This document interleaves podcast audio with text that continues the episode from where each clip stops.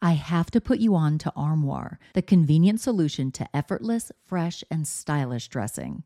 With an Armoire membership, you can curate the perfect wardrobe with high quality, unique brands tailored specifically to your taste.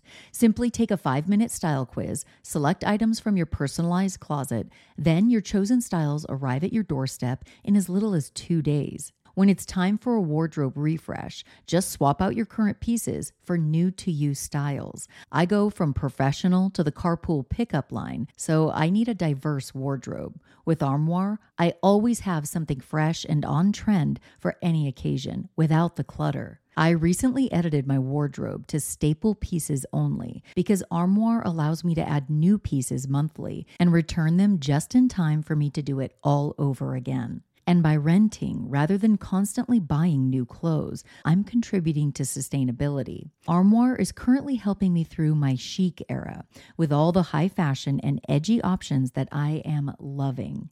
And the empowering aspect of supporting a women founded and women led business is so cool. With their personalized styling suggestions and diverse designer offerings, Armoire has helped me define and refine my personal style, even as trends evolve and my body changes. Whether it's a date night, a professional event, a formal affair, or just a trip to the grocery store, Armoire ensures that I am always dressed to impress effortlessly. Right now, my listeners can give Armoire a try and get up to 50% off their first month. That's up to $125 off. Just visit armoire.style slash murderish. That's armoire.style, A R M O I R E dot style slash murderish to get up to 50% off your first month and never worry about what to wear again. Try Armoire today. The opinions expressed in this episode do not necessarily reflect those of the Murderish podcast. Sensitive topics are discussed. Listener discretion is advised. While in her 20s and 30s, Cape Cod native Christa Worthington built a successful career in fashion journalism. She rubbed elbows with elite designers, wrote editorials for widely respected publications like Cosmopolitan, and cycled through high fashion cities like Paris and London. Still, she felt a gnawing desire, a profound absence in her life that could not be satisfied by any career advancement. As she turned 40, Christa realized she wanted to be a mother, and if she didn't act fast, the opportunity would pass her by. Christa was a go getter in her professional life, and she put that same energy into having a child. When her daughter Ava was born, it was as amazing as she envisioned. But sometimes life has other plans. In a cruel twist of fate, Christa's joy was abruptly cut short. The events that unfolded on January 4th of 2002 would rip away the life she had carefully contrived, leaving behind a trail of utter devastation. This case brings up questions that aren't easily answered, and almost two decades later, it's still difficult to determine the truth. This is Jami, and you're listening to Murderish. Join me as I walk you through the case of Christa Worthington.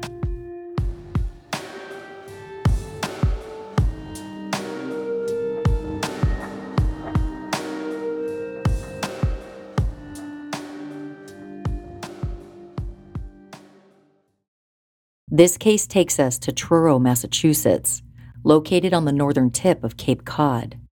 The town is considered a summer vacation hotspot with under 2,000 year round residents. Truro's population swells to nearly 10 times that amount from Memorial Day through Labor Day. During the winter months, it can look like a ghost town. Seasonal businesses are shuttered and residents hibernate indoors to dodge the winter chill. Permanent residents tend to recognize one another easily and have intermingled lives. Christa's family has deep ties to Truro.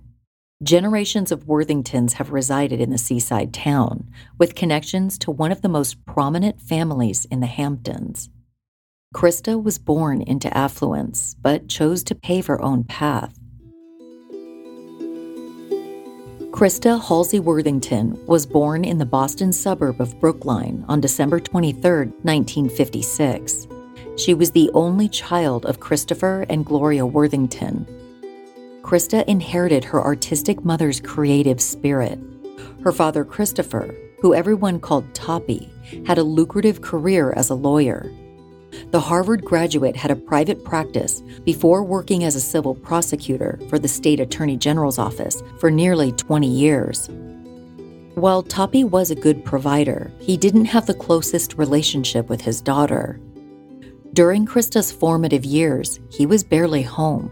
He either stayed late at work or went out with one of his many paramours. When Toppy was around, he drank heavily. At the same time, Christa enjoyed the luxuries of a wealthy upbringing. Her childhood home in Hingham provided picturesque views of Boston Harbor. Her summer breaks were always spent in Truro, carrying on a tradition Christa's ancestors started back in 1905. Christa made a lot of happy memories in Truro. With its ample beaches, opportunities for outdoor recreation, seaside views, and just caught seafood restaurants, it felt like a beach lover's paradise. After graduating from Hingham High in 1973, Christa pursued a degree in literature at Vassar College. When she graduated in 1977, Christa was still deciding what to do with her life. Her next venture was in fashion as a freelance writer she submitted an editorial to Cosmopolitan magazine and caught her first lucky break when it was published. An editor recognized her talent and soon hired her as a staff writer. Fairchild Media, which remains one of the most influential publishers of fashion trade magazines, took note of Christa's work.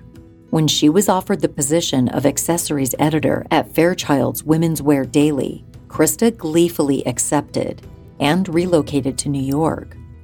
This new role presented a wealth of opportunities.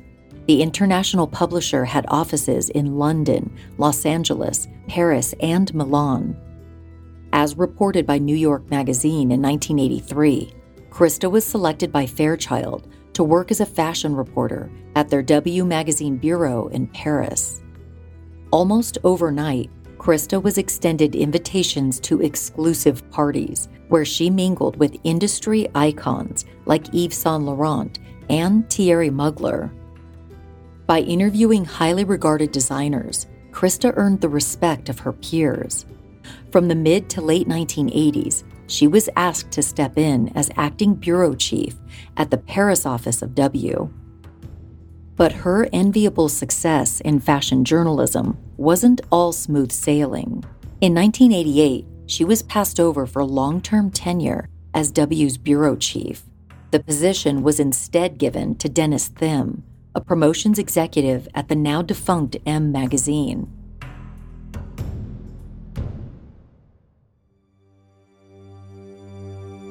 An unnamed former colleague said to New York Magazine Christa was devastated, but that was just the way it was at W. It's always been a boys' club. After the rejection, Christa spent some time in London before returning to New York. She continued to work as a freelancer, writing pieces for Elle, Harper's Bazaar, and the New York Times. In the early 1990s, Christa co authored several style books in a series titled Chic Simple that continues to be celebrated for its timeless fashion highlights. Turning 40 completely altered Christa's goals for the future. By then, she'd already grown wary of the frenetic lifestyle that accompanied upper tier fashion journalism. She craved stability and more profound romantic connections. So far, all Christa seemed to manage, in between impending deadlines, were flash in the pan relationships.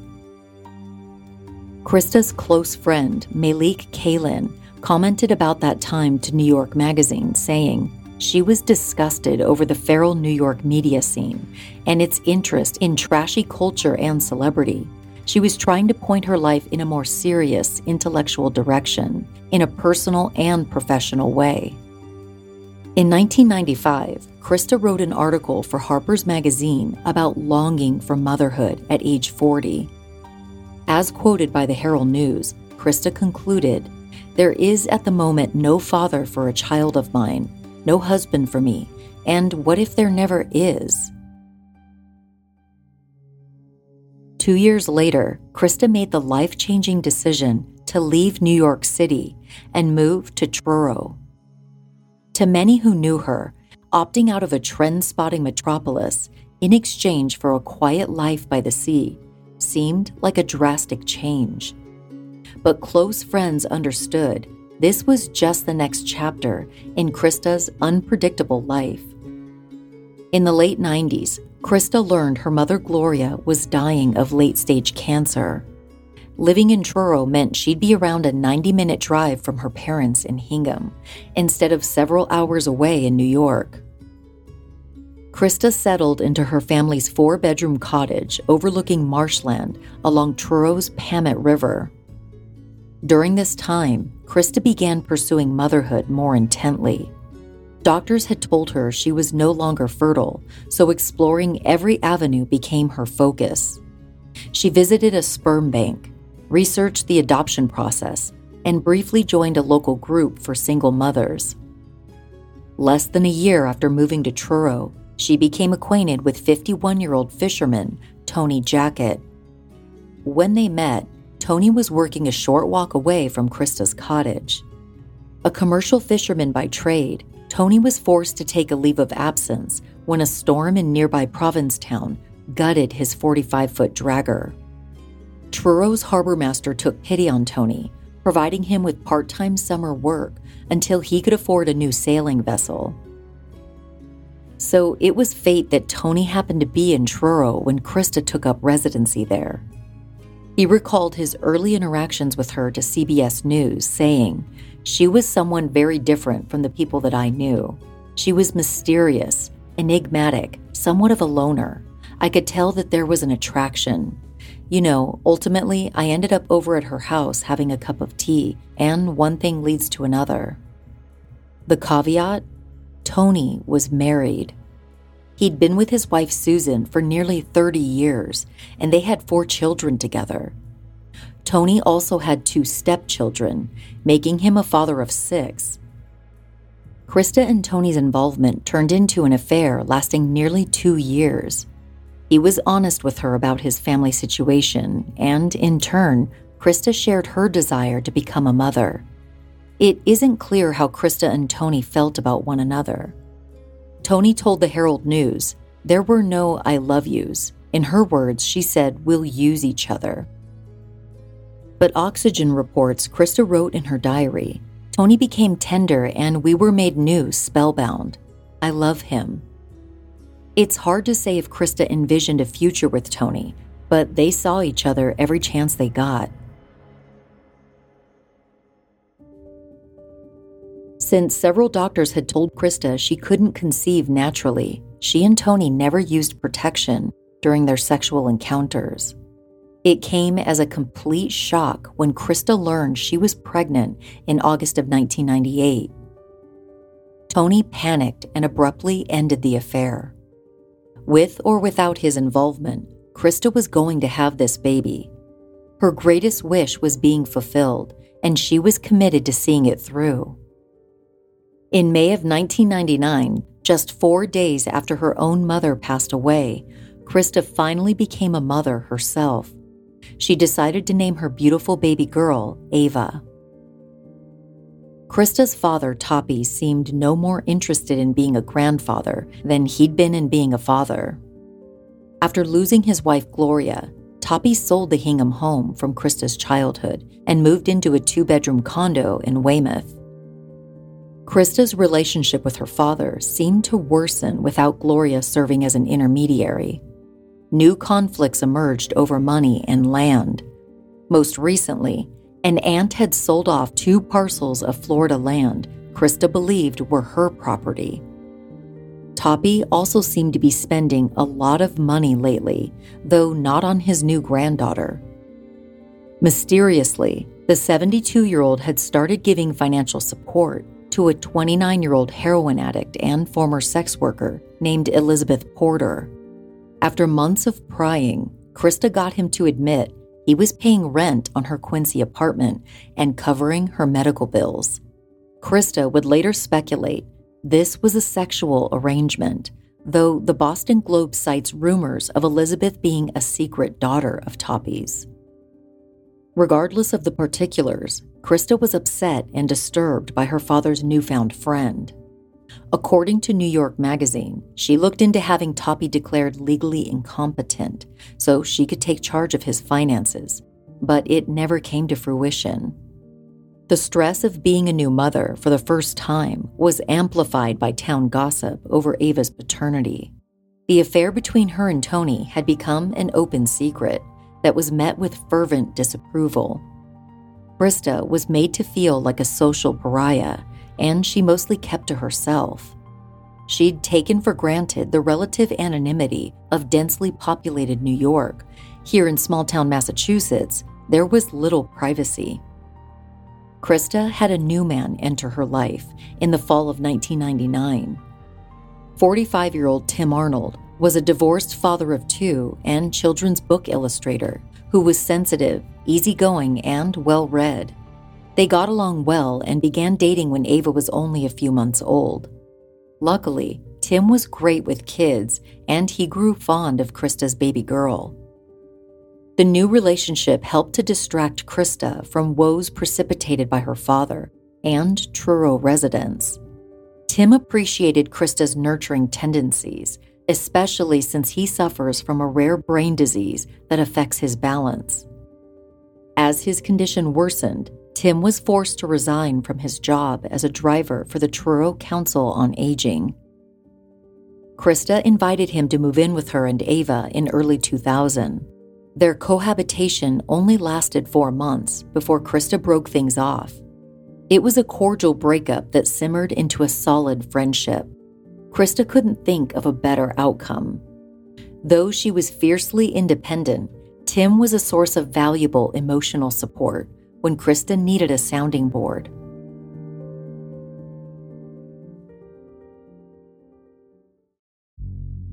As a single mom, Christa had very little time to write. Her friends worried about how she'd support herself and Ava. As reported by the Herald News, Christa's only stable source of income was a monthly check of $1,700 from a family trust fund. Occasionally, she picked up money from freelance gigs, working feverishly while Ava napped. Somehow, she'd keep them afloat though Christa grew increasingly frustrated over her predicament. Her friend Steve Radlauer told New York Magazine it wasn't that Christa felt the world owed her a living, but she did feel that there was enough money around with her name on it that she didn't need to struggle with stupid articles that she didn't want to write. It was infuriating to know her father was holding the family purse strings, while at the same time giving away his money to a stranger. Steve, Tim, and other friends urged Christa to reach out to Tony for child support. By then, Tony had been hired as shellfish constable of Truro and Provincetown, making a decent wage to enforce local fishing regulations. Since Christa was intent on making it as a single parent, she refused to ask for money. However, she did reach out to Tony asking if he could add Ava as a dependent on his health insurance policy. He agreed, and Christa tacked on another, more loaded request. According to New York Magazine, Christa asked Tony to tell his wife about Ava by the time she turned two.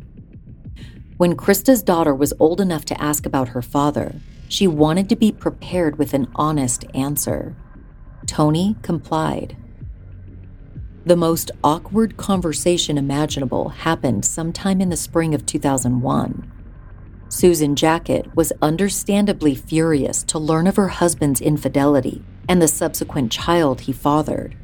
For over a week, there were vicious arguments, with Susan threatening to throw Tony out several times.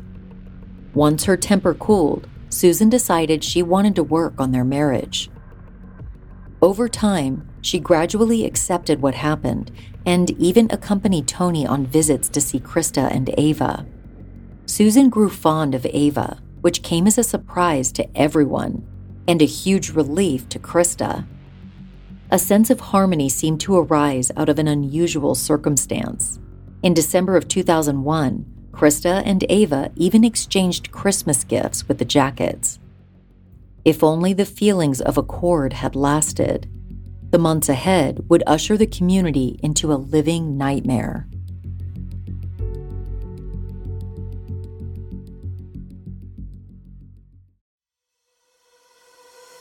TikTok has become my go to place for almost everything from entertainment to education. Although great information is available online nowadays, it can be hard to distinguish which advice is real and which is phony. With so many so called experts giving questionable advice, you can easily tumble down a TikTok rabbit hole trying to find the answers to your questions, especially when it comes to medical advice. There are much better ways to get the answers you want and the care you deserve from trusted professionals. ZocDoc can help you find expert doctors and medical professionals that specialize in the care you need and deliver the type of experience you want. ZocDoc is the only free app that lets you find and book doctors who are patient reviewed, take your insurance, are available when you need them, and treat almost every condition under the sun. No more doctor roulette or scouring the internet for questionable reviews. With ZocDoc, you have a trusted guide to connect you with your favorite doctor you haven't met yet. Millions of people use ZocDoc's free app to find and book a doctor in their neighborhood who's patient reviewed and fits their needs and schedule just right. So, next time you're about to doom scroll through TikTok trying to find out the cause of your symptoms, instead just open up your ZocDoc app and find a doctor who can actually help you. Go to ZocDoc.com slash murderish and download the ZocDoc app for free. Then find and book a top rated doctor today. Many are available within 24 hours. That's zocdoc.com slash murderish. ZocDoc.com slash murderish.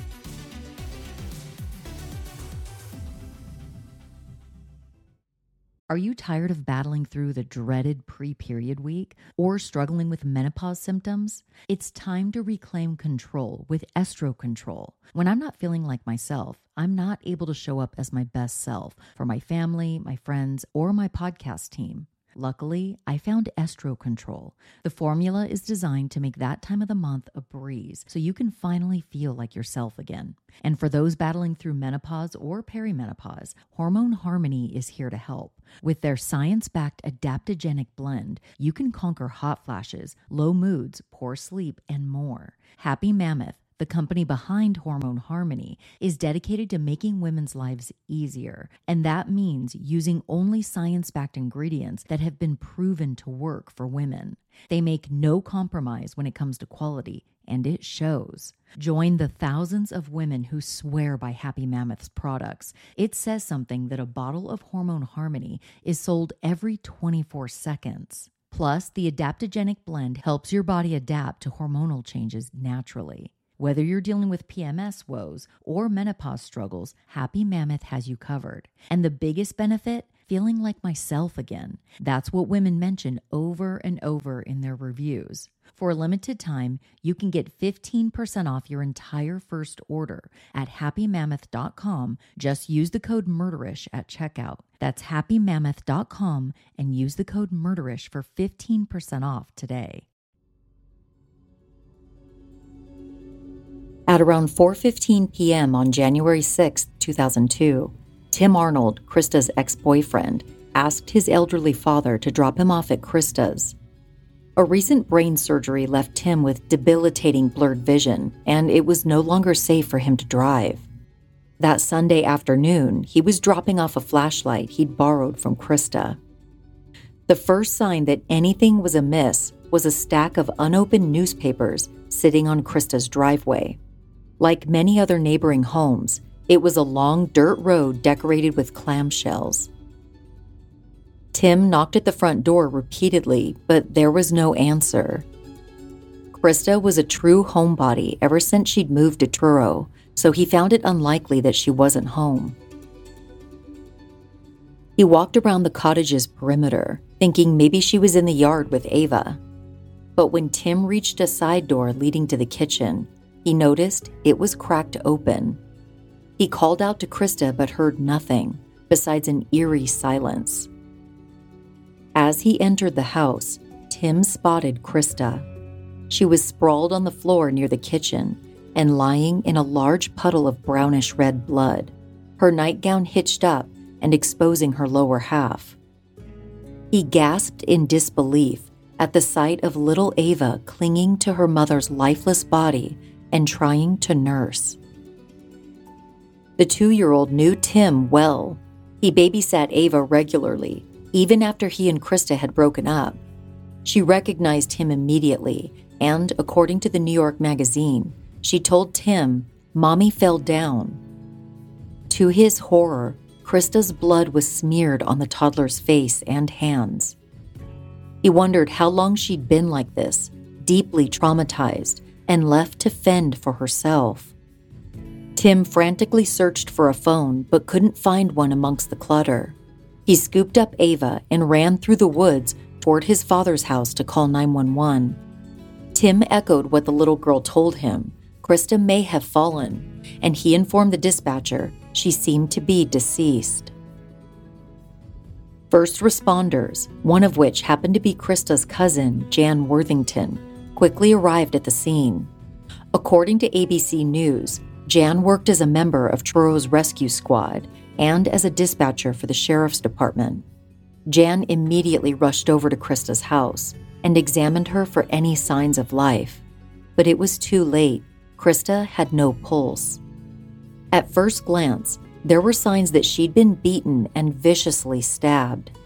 As reported by the press record, a knife had been shoved into Christa's chest so forcefully the blade left a nick on the plank floor under her body, but there was no knife in sight. Detectives scouted the entire house to see if Christa's killer was still inside. Once the area was cleared, investigators began documenting what they found. There were clear signs of forced entry. The lower half of the back door was splintered, suggesting it had been kicked in, and the deadbolt had been ripped out. A few of Christa's personal belongings, including women's eyeglasses, a pair of socks, and house keys, sat on the ground between the house and her car.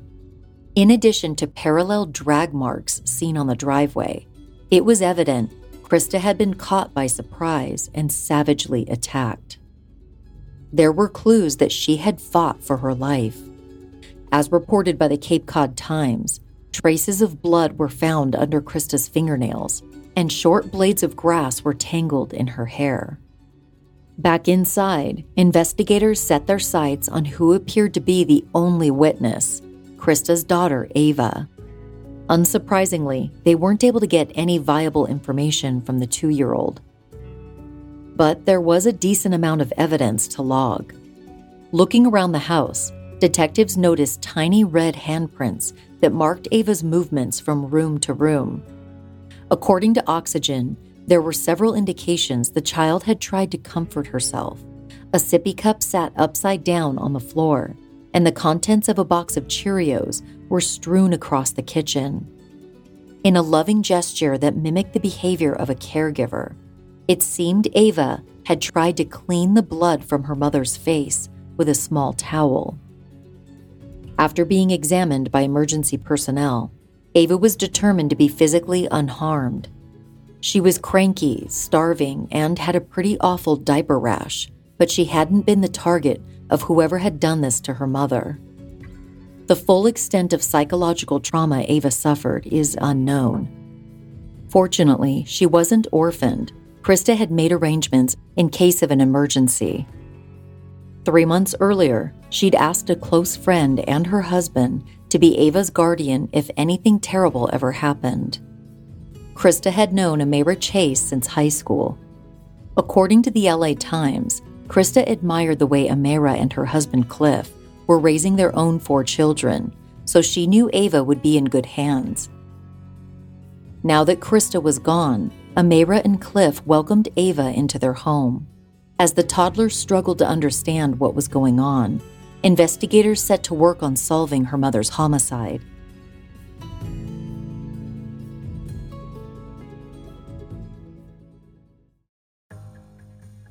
Forensic evidence was the starting point of the investigation. Chief medical examiner at the time, Dr. James Weiner, was assisted in the autopsy by pathologist Dr. Henry Nields. They determined Christa's death was caused by a stab wound to the chest. A knife blade had pierced her left lung before exiting through her back. In an autopsy report cited by the Cape Cod Times, Dr. Weiner also noted contusions to the victim's nose and chest, abrasions on her face, hands, arms, and legs, and internal hemorrhaging indicative of blunt force trauma. Based on the body's rate of decomposition, the medical examiner surmised Christa had been deceased for two days before she was found. Christa's body was swabbed from head to toe for potential DNA evidence.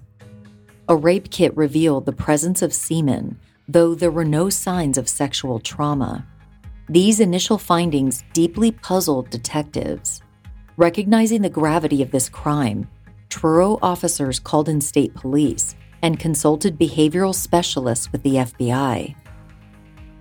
Massachusetts state troopers Christopher Mason and William Burke led the murder investigation.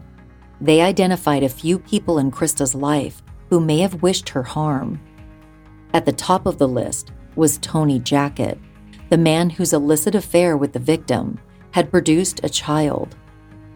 Over the course of multiple interviews, detectives learned his annual salary was under $40,000.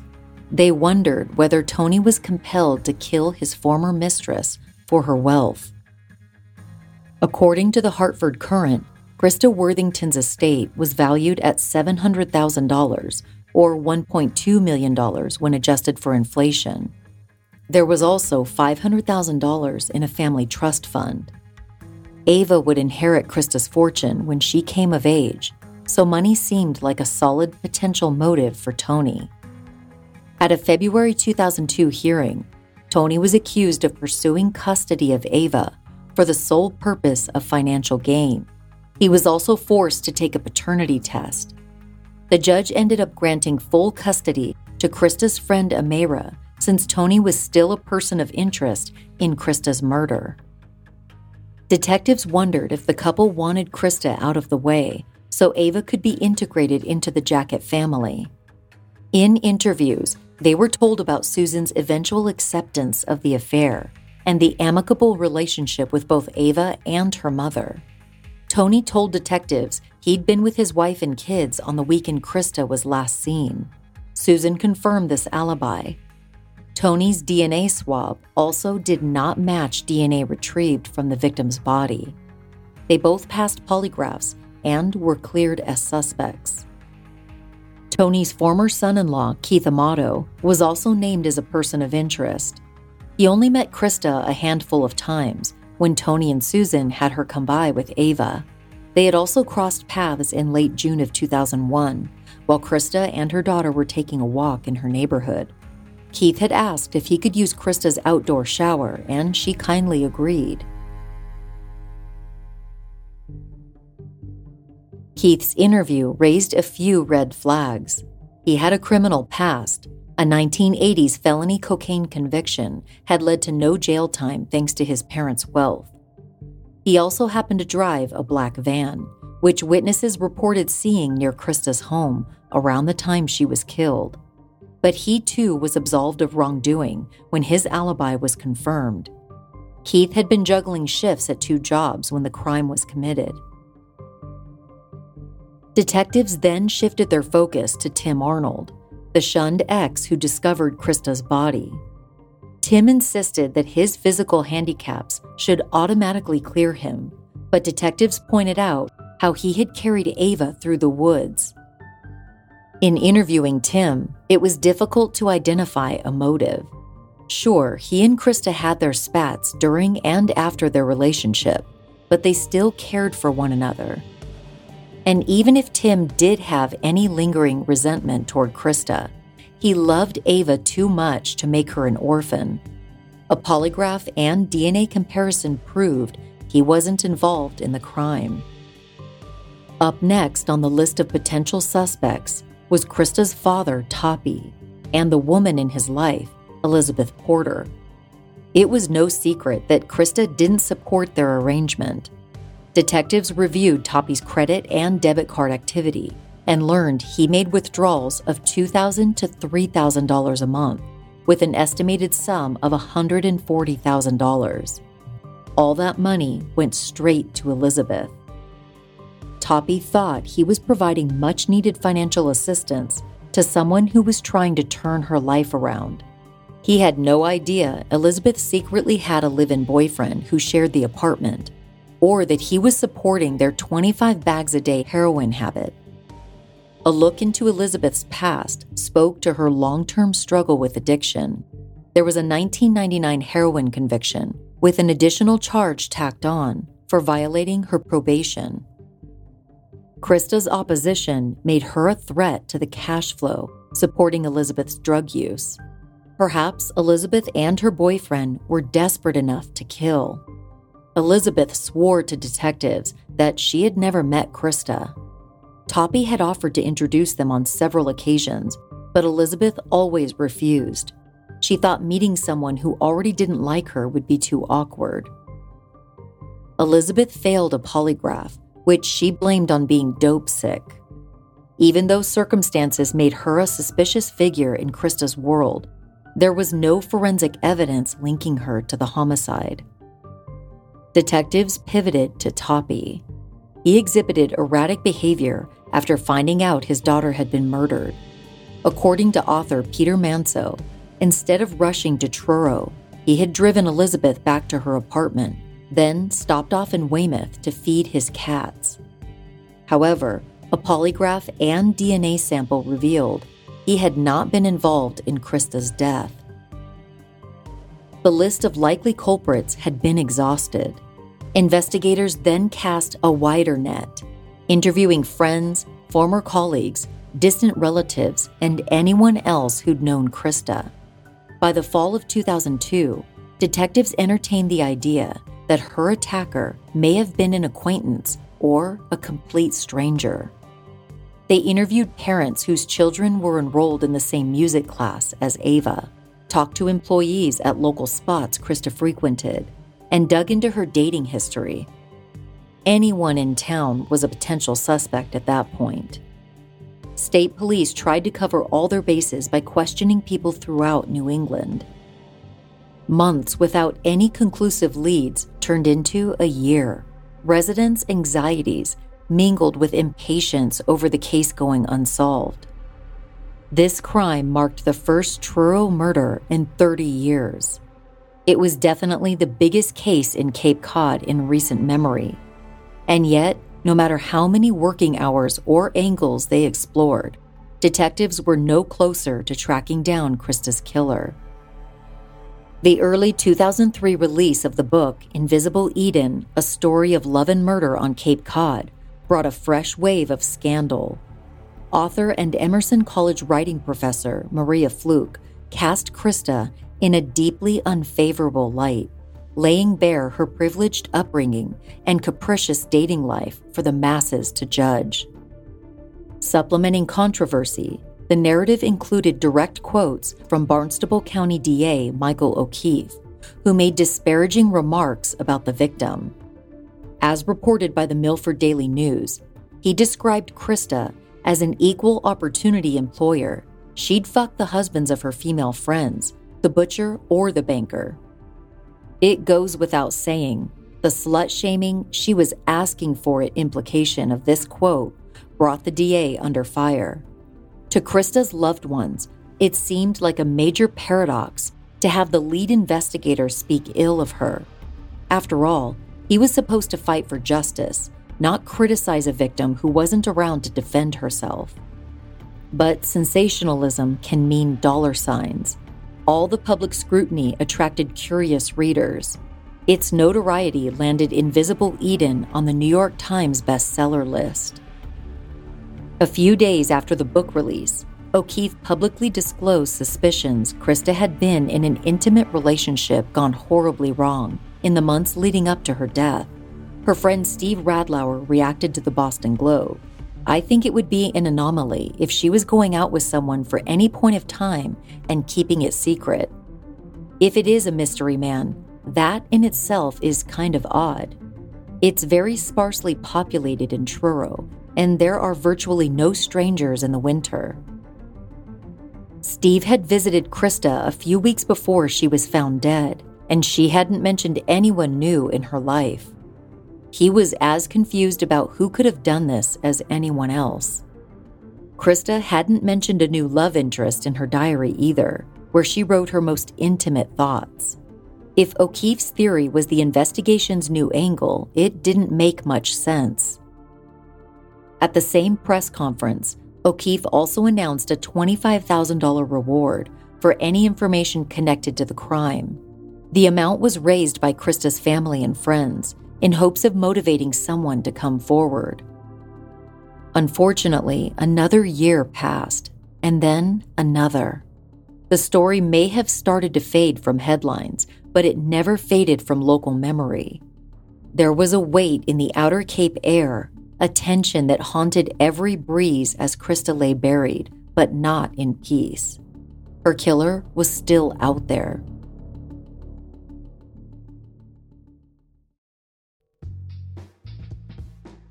The other day, my assistant Alexis came into the studio and she was so excited to tell me that she just adopted another cat. We love sharing stories about our fur babies, so I couldn't wait to see a picture of her new kitty. Obviously, we want nothing more than for our pets to be healthy and happy, but we don't always know whether they are actually healthy. We do our best to monitor our pet's health, but it's kind of a guessing game. This is just one reason why Alexis raves about Pretty Litter. She's been able to say goodbye to the guesswork and say hello to happier, healthier cats. I know what you're thinking. Who's that passionate about cat litter?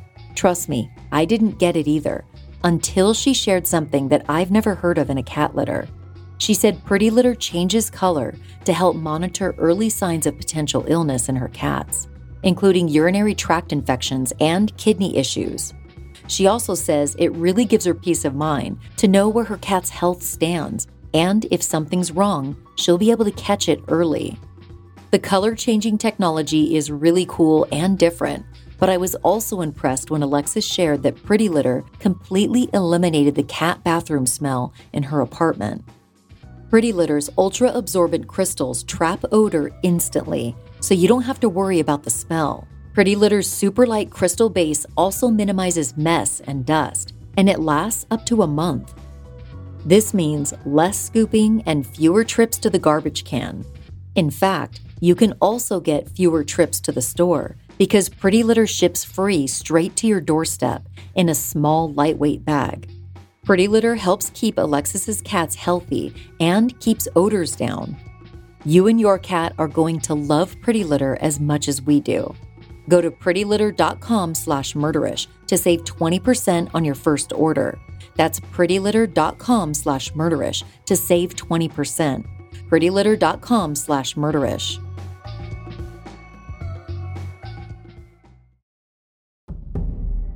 Nearly three years to the day since Christa was found brutally murdered, state investigators made what the New York Times referred to as an unusual last ditch move.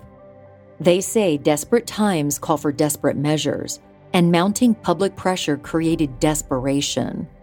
Investigators gathered in town on January 7th of 2005, asking all male residents in Truro to provide DNA samples. In a dutiful effort to catch the evasive perpetrator, hundreds of men complied to have their cheeks swabbed. Yet others thought the effort was a violation of their civil liberties. According to the Cape Cod Times, samples from local men were compared with DNA swabs from the victim's right breast. In addition, the rape kit collected right after Christa's 2002 death was finally tested. According to Oxygen, a backlog had delayed testing for several years.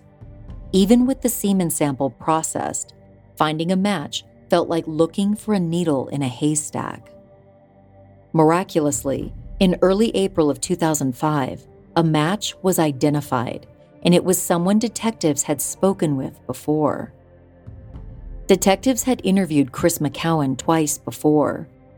According to the Boston Globe, the first time was in April of 2002 when detectives engaged in routine conversations with anyone who might have ever crossed paths with Christa. Chris, a muscular, six foot tall African American man in his early 30s, was friendly and cooperative. Chris's race would come into play later in the investigation. Chris told detectives he worked as a garbage collector for the Cape Cod Disposal Company. According to author Peter Manso, Chris's trash route stretched 35 miles from Provincetown up north to the town of Dennis. He said Christa Worthington's house was on his usual route, but he'd never interacted with her. Chris was interviewed for a second time in March of 2004. He wasn't deemed a high level suspect then, but investigators had started to test male residents' DNA more aggressively. Again, Chris was agreeable and he submitted to a cheek swab. A third interview with Chris presented a major tonal shift from previous rounds of questioning. State detectives had done their research. Chris's past indiscretions didn't exactly make him look good. If his life seemed at all carefree in his early 30s, it was in stark contrast to his early life. Christopher M. McCowen was born in Oklahoma in 1971 to an unmarried 17 year old mother and absentee father. At just four months old, he suffered a catastrophic head injury and was diagnosed with epilepsy. His young mother wasn't equipped to raise a child with special needs, so Chris was placed in the custody of his paternal grandmother. She was affectionate and strict, offering Chris structure during his formative years. As he got older, Chris often got into trouble at school. At age 15, his grandmother decided he was too much of a handful and shipped him off to Key West, Florida. Chris moved in with his father, Roy, who offered little to no parental supervision. The teenage boy got into drugs, both using and dealing, which set him on a bad track.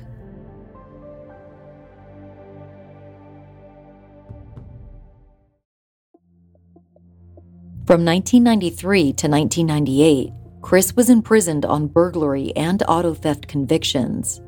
A parole violation in which he was caught with drug paraphernalia got him sent back a few months later. When he was released again, Chris was determined to remain a free man. He decided to give himself a second chance at life, moving to Cape Cod in late 1998. Chris found work around Truro and Provincetown, where his strong physique came in handy. He was a bouncer at a popular Northeastern bar. He collected trash at a bakery, and he was employed by two different moving companies. But trouble seemed to follow him up north. As reported by the Boston Globe, Chris was arrested in May of 1999 for trying to break into a former girlfriend's car. He'd pulled her car door open as she drove away, shattering a window. Charges were dismissed, but a court order stated that Chris had to attend counseling and abstain from alcohol and drug use. Chris's most recent brush with law enforcement was in February of 2004 when he threatened to kill the mother of one of his children. The woman had filed a restraining order. In fact, investigators learned Chris had at least four restraining orders issued against him from multiple Cape Cod women. Suddenly, it didn't seem so far fetched to think he had something to do with Christa's murder. When pressed about his whereabouts on the night of January 4, 2002, detectives noticed his story kept changing. Hours of prying eventually led to a confession. According to the Boston Globe, Chris told Officer Mason, Fine, I had sex with her. Chris told detectives he'd been out with Jeremy Frazier, a 23 year old white guy he bonded with over drugs. Chris claimed they had drinks at the juice bar where a rap contest was being hosted, and then they made their way to Christa's residence between 12:30 and 1 a.m., according to the Boston Globe. Chris initially told detectives that Jeremy wanted to rob Christa. They knocked at the door, and when Christa answered, she seemed startled but invited them in. As Jeremy searched the home for valuables, Chris had sex with Christa on the living room floor. They tried to make a quick getaway, but Christa chased them outside to confront them about the theft. Chris told detectives Jeremy punched her repeatedly before dragging her across the driveway, kicking the door in, and raping her. Ten minutes later, Jeremy reappeared and then the men fled. In another version Chris offered, Jeremy had beaten the victim to death and he helped drag her body inside. In yet another version of events, Jeremy returned to kill Christa after having gone home. Of course, Jeremy had a different version of events to lay out when he was interviewed. As reported by ABC News, Jeremy later testified that after the rap contest, Chris and another friend accompanied him to a house party. When a fight broke out, the crowd was dismantled by police. Jeremy had decided he was too drunk to drive, so he stayed at a friend's house. He couldn't account for the rest of Chris's night, but Jeremy's other friend confirmed his alibi. Jeremy's DNA was not found anywhere at or near the crime scene, so police concluded he wasn't involved. After years of hard work, investigators managed to construct a neatly packaged narrative. Chris had raped Christa and then beat her to death. For unknown reasons, testing was not performed on his 2004 DNA sample for over a year. The results were a match. When stacked up together, Jeremy's testimony, combined with Chris's inconsistent statements and his DNA profile matching crime scene evidence, prosecutors had their case. On April 14, 2005, Chris McCowen was arrested at his rundown Hyannis residence. He faced multiple charges, including first degree murder, aggravated rape, and armed assault. A six hour interview followed, which Chris declined to have recorded. The only documentation of Chris's post arrest interview is a 27 page report detectives compiled a week later from their notes, according to CBS News. According to the Boston Globe, during that interview, Officer Mason confronted Chris about the DNA match, and he remarked, It could have been me.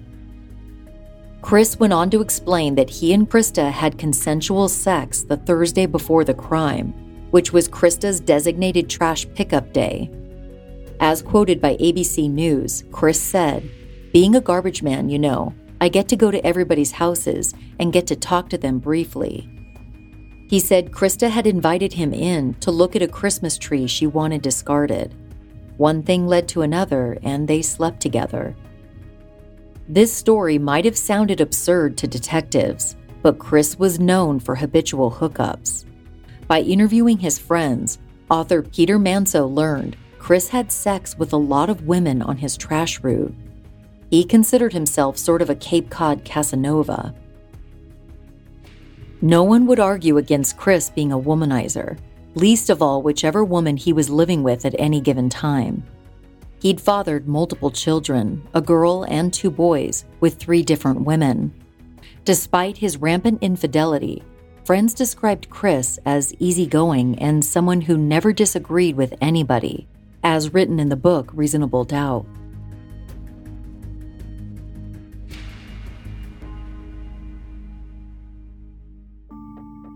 Prosecutors found it fitting that someone with a stormy track record would commit such a violent crime.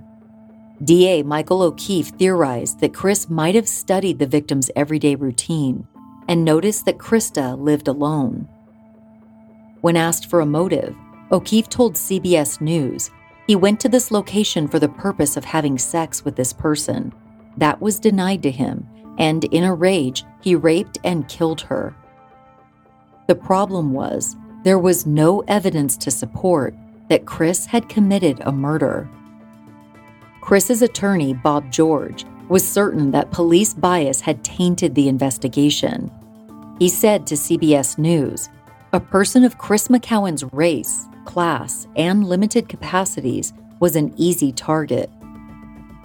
George's counter argument rested heavily on discriminatory assumptions and Chris's intellectual disability. According to ABC News, Chris had an IQ of 76, which is only slightly above the threshold of being mentally handicapped, which could directly impact his ability to communicate and comprehend what others say. The Boston Globe reported that Chris admitted to being high on painkillers and marijuana during his arrest and subsequent interrogation. Years later, Chris would tell Investigation Discovery the police kept on switching everything up. I was so intoxicated off of all of them drugs that I really didn't know what the hell was going on. Following the interview, Chris's cell phone was analyzed, but nothing useful was found. Investigators also tested several belongings boots, pants, a sweater, and leather jacket. All of them tested negative for blood. A search of Chris's residence led to the seizure of several sharp edged weapons, but none of the objects matched abrasions on Christa's body. A total of nine sets of fingerprints had been pulled from the scene. None of them matched Chris. If Christa willingly slept with him, it was highly possible he'd left behind forensic evidence. That didn't make him a killer, but the presence of his DNA at Christa's house made Chris the most convincing suspect in a town that needed closure to move on.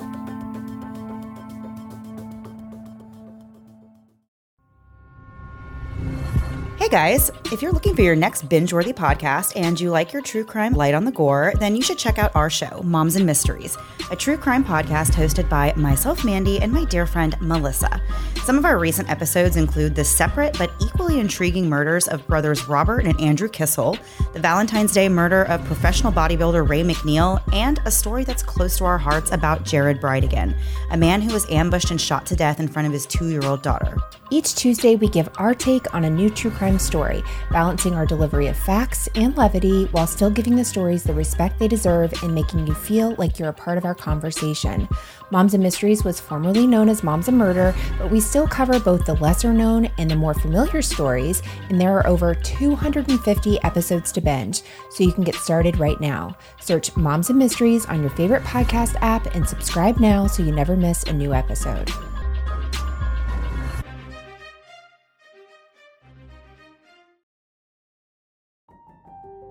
When Truro Police Chief John Thomas announced the arrest, there was an air of pride. Many people close to Chris were surprised by the charges brought against him. His father, Roy McCowen, told ABC News the single fact of her death, that somebody hated her so much that they stabbed the knife all the way through her body and stuck it in the floor, that's rage. Chris being a lover, that wasn't the kind of hate that he had. David Nichols, a friend who met Chris when he was a bouncer at Easton Bar, said to the Cape Cod Times, I was wondering if they had the right guy. He didn't seem the type.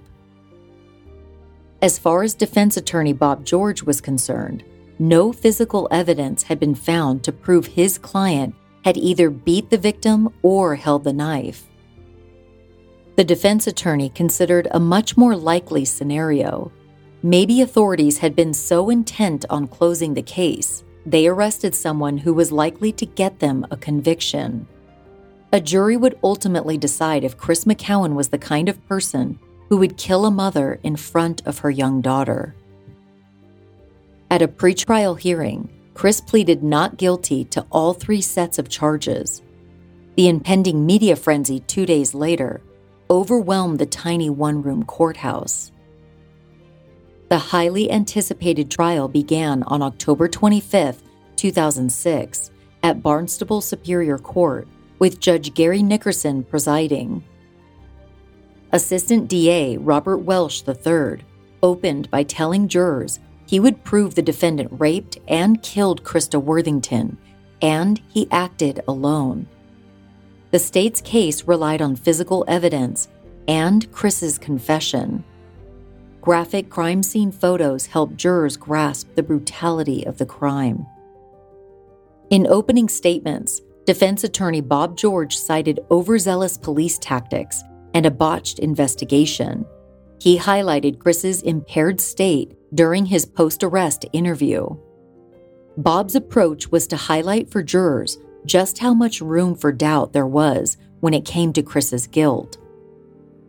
At one point, Bob asked the mostly white courtroom to set aside any racial biases they might harbor. As quoted by CBS News, he asked the jury to consider if you had the same body of evidence and Johnny Whitebread was home for the holidays from college and was from an affluent family on the Cape, and he was not black, the same body of evidence, he wouldn't have been charged. Prosecutors focused on something more tangible forensic science. Two crime scene techs took the stand to present evidence retrieved from Christa's house. Dr. Henry Nields testified about the autopsy findings in place of Chief Medical Examiner Weiner due to illness. Dr. Nields' testimony created uncertainty over the rape charge. He said he couldn't be sure a sexual assault had taken place since there were no signs of forced intercourse. This meant Chris may have been truthful about his intimacy with the victim being consensual. Bob George cast heavy criticism on how police had handled the investigation, from the carelessness of first responders to the approach used in his client's post arrest interview. He argued that more than a dozen emergency workers trampled through the crime scene, potentially compromising key evidence. Witnesses for the defense supported the argument. As reported by the Cape Cod Times, paramedic Jeffrey Francis admitted that he and a colleague moved Christa's body during a resuscitation attempt and then covered the victim with a blanket for decency reasons. Prosecutors countered, saying that any disruption to the evidence was minimal and did not detract from the fact that McCowen's DNA was still found on the victim according to the Boston Globe. Several individuals formerly deemed persons of interest testified for the defense. Among them was Keith Amato, Tony Jackett's former son in law and casual acquaintance of the victim. He detailed his experience during a police interview, saying how state troopers had accused him of having an affair, questioned his sexuality, threatened him with prison, and applied so much pressure during questioning that he vomited after, according to the Boston Globe. As quoted by the Cape Cod Times, Keith testified, It got very loud. Trooper Mon slammed his hands on the table and said, This is a murder investigation. If we so choose, we will turn your life inside out. Keith said he felt coerced into saying that he had lied in previous interviews, even though he'd been truthful a tactic that left him very confused and dizzy. The defense then presented the question of false confession. The defendant's impaired mental ability would have been further compromised while under the influence of drugs and in a hostile environment. Dr. Eric Brown, a prominent forensic pathologist, testified having an IQ of 78 and being subjected to that kind of stressful, prolonged interview makes him susceptible to manipulation, as quoted by the Boston Globe. Beyond allegations of misconduct, defense attorneys punched holes in the validity of forensic evidence.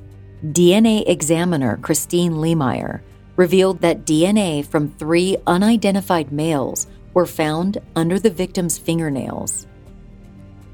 As reported by ABC News, prosecutors affirmed the perpetrator had to have been Chris McCowen, based on his own statements to police and the victim's presumed time of death. Investigators' proposed timeline set the murder at 24 to 36 hours before Christa's body was discovered. The accused had placed himself at or around Christa's residence about 39 hours before Tim Arnold found her. But two pivotal elements were absent from the court case. No murder weapon was ever found, and there was no clear motive. Chris had shown through past behavior that he responded to rejection with a shrug, moving quickly on to the next rendezvous in his garbage route without a fuss. So the theory that this crime was a violent response to being rejected didn't seem likely. Jeremy Frazier took the stand to offer his account of the night Chris allegedly committed the crime. He was a witness for the prosecution, saying that he didn't know how the defendant's night concluded. That said, according to ABC News, under cross examination, Jeremy revealed how his memory of the night's events were hazy and that state police had fed him some information. Throughout the trial, defense lawyer Bob George highlighted assumptions investigators made based on his client's race. During closing arguments, he asked the jury to consider the strength of the state's case and set aside their own biases when deciding on a verdict. As quoted by CBS, Bob George said about the case It's based on an assumption, a false assumption, that a Vassar educated, 46 year old world traveling wealthy heiress could not possibly have had consensual sex with a black, uneducated, troubled garbage man. The state rested its case by saying that Chris lied to protect himself and tried to pin the killing on his friend. As quoted by the Milford Daily News, Assistant DA Robert Welsh insisted even if Chris was white, this defendant would be faced with the same evidence, and I'd still be asking you to convict him.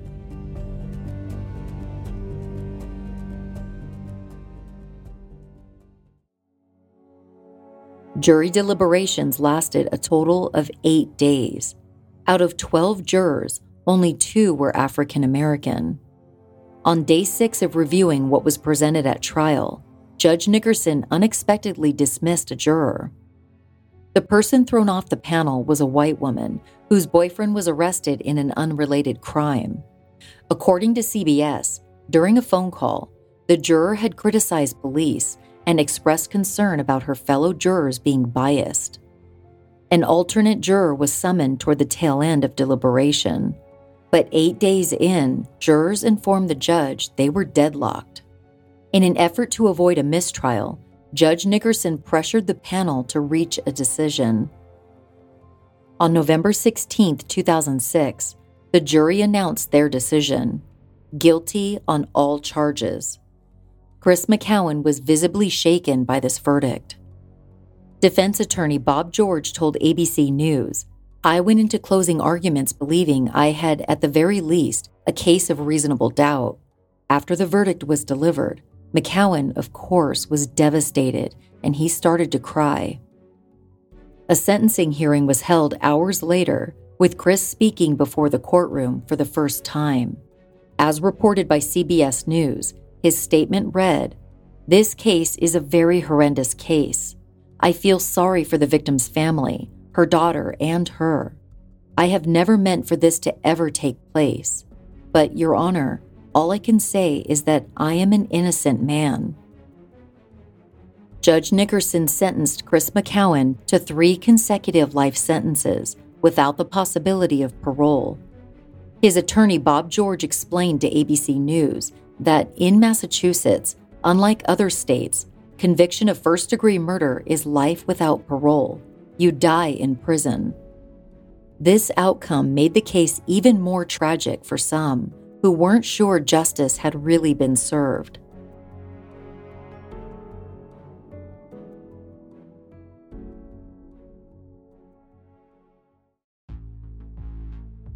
In the days that followed Chris McCowen's sentencing, calls poured in from the jury. Three members of the jury panel reached out to defense attorney Bob George alleging they heard racist remarks. Bob informed Judge Nickerson that racial bias may have impacted the verdict, and he requested a new trial. In a gesture of good faith, the judge held post trial hearings. Jury members who claimed the defendant had not been given a fair trial because of his race got to testify. Several months later, Judge Nickerson declared that no evidence of racial discrimination was uncovered. Bob George filed an appeal, which was denied. Chris hired a new lawyer, Gary Pelletier, who filed four motions for a new trial. They were all denied, even a 2015 motion that made it up to the state Supreme Judicial Court. Now 52 years old, Chris remains incarcerated in Bridgewater, Massachusetts, at the Old Colony Correctional Center. He regrets not testifying at trial to tell his story, though he broke his silence in the fall of 2017 by speaking to several news outlets. He maintains his innocence to this day. Ava Worthington is now in college. Over the years, she has stayed in touch with the Jacketts, her biological father's family. For a few years after her mother's death, Tim Arnold would visit her, but their communication eventually tapered off. In an interview with CBS News, Tim commiserated about Ava having to grow up without her mother by saying, That's the enduring tragedy of the whole thing. This case continues to mystify people who can't help but wonder if this is a wrongful conviction rooted in racial prejudice. If that's the case, then a vicious killer may still be walking free today. Others believe that Chris likely reached his breaking point and lashed out at a vulnerable new mother.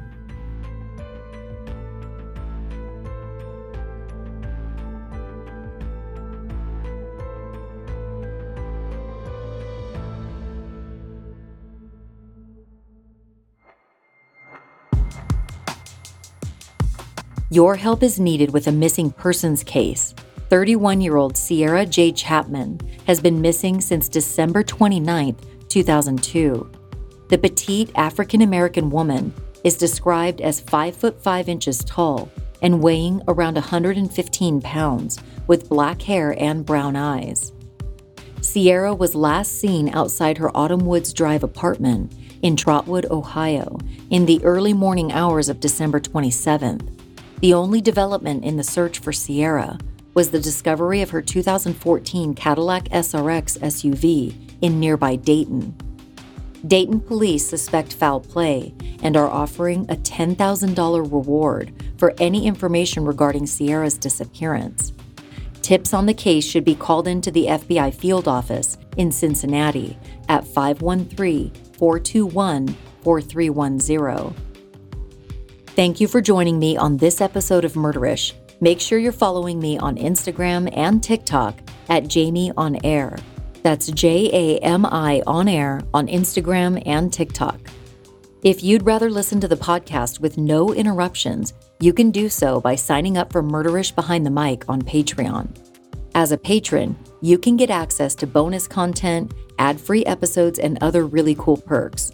To sign up for Murderish Behind the Mic, visit murderish.com or just go to patreon.com and search for Murderish there.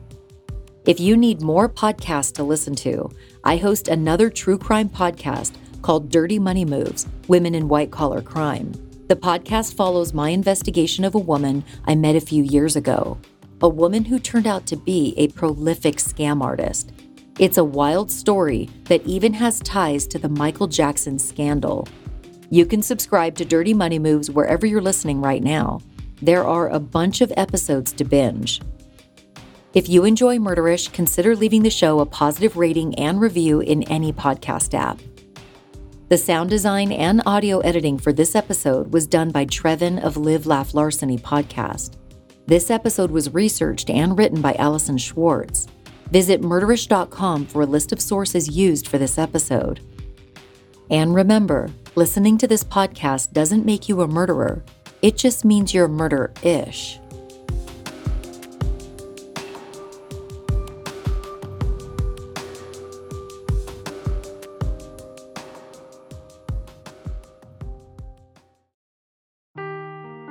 Seeking the truth never gets old. Introducing June's Journey, the free to play mobile game that will immerse you in a thrilling murder mystery.